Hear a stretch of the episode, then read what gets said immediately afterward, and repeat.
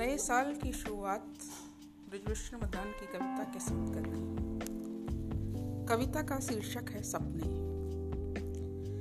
सप, सपनों के बारे में सोचते हुए सोचने लगा क्या बचपन में भी मुझे आते थे सपने? लेकिन कोई भी सपना याद नहीं आया। जितनी भी स्मृतियाँ थीं सब जागते हुए बच्चे की थी जो अब भी जागता रहता है। मेरी नींदों में इस उन्नीदे शहर में। यह तो मेरे घर के सामने वाला पार्क था। सपनों में चीज़ें देखो कितनी बदल जाती हैं। अब वो पार्क बदल गया और उस पार्क की जगह पर आ गई है पलंग। बदल लेती है जगह, पलंग सरक जाता है।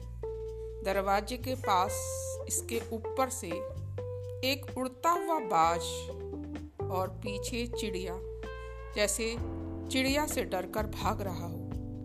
भाग रहा हो बाज और चिपक जाता है उस दीवार के साथ, जहाँ चारपाई पर सोई है मेरी बहन, जिसे सपने बहुत आते हैं और जो घटता है उसे जोड़ देती है पिछली रात देखे हुए सपने से।